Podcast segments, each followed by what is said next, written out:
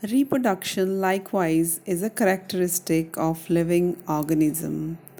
In multicellular organisms, reproduction refers to the production of progeny possessing features more or less similar to those of parents. Invariably and implicitly, we refer to sexual reproduction. Organisms reproduce by asexual means also. Fungi multiply and spread easily due to the millions of asexual spores they produce.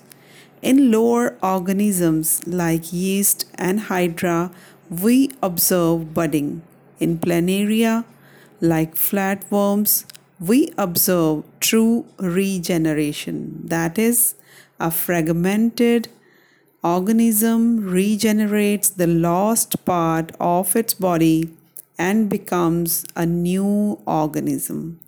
The fungi, the filamentous algae, the protonema of mosses, all easily multiply by fragmentation.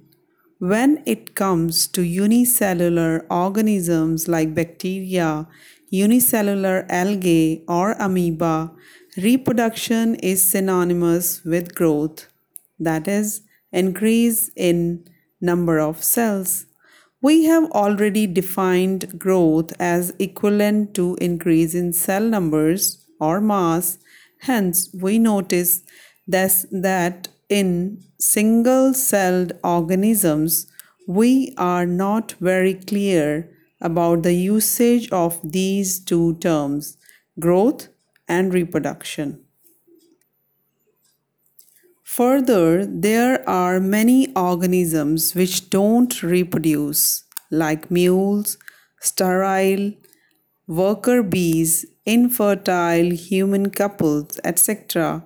Hence, reproduction also can't be an all inclusive defining characteristic of living organisms. Of course, no non living object is capable of reproducing or replicating by itself.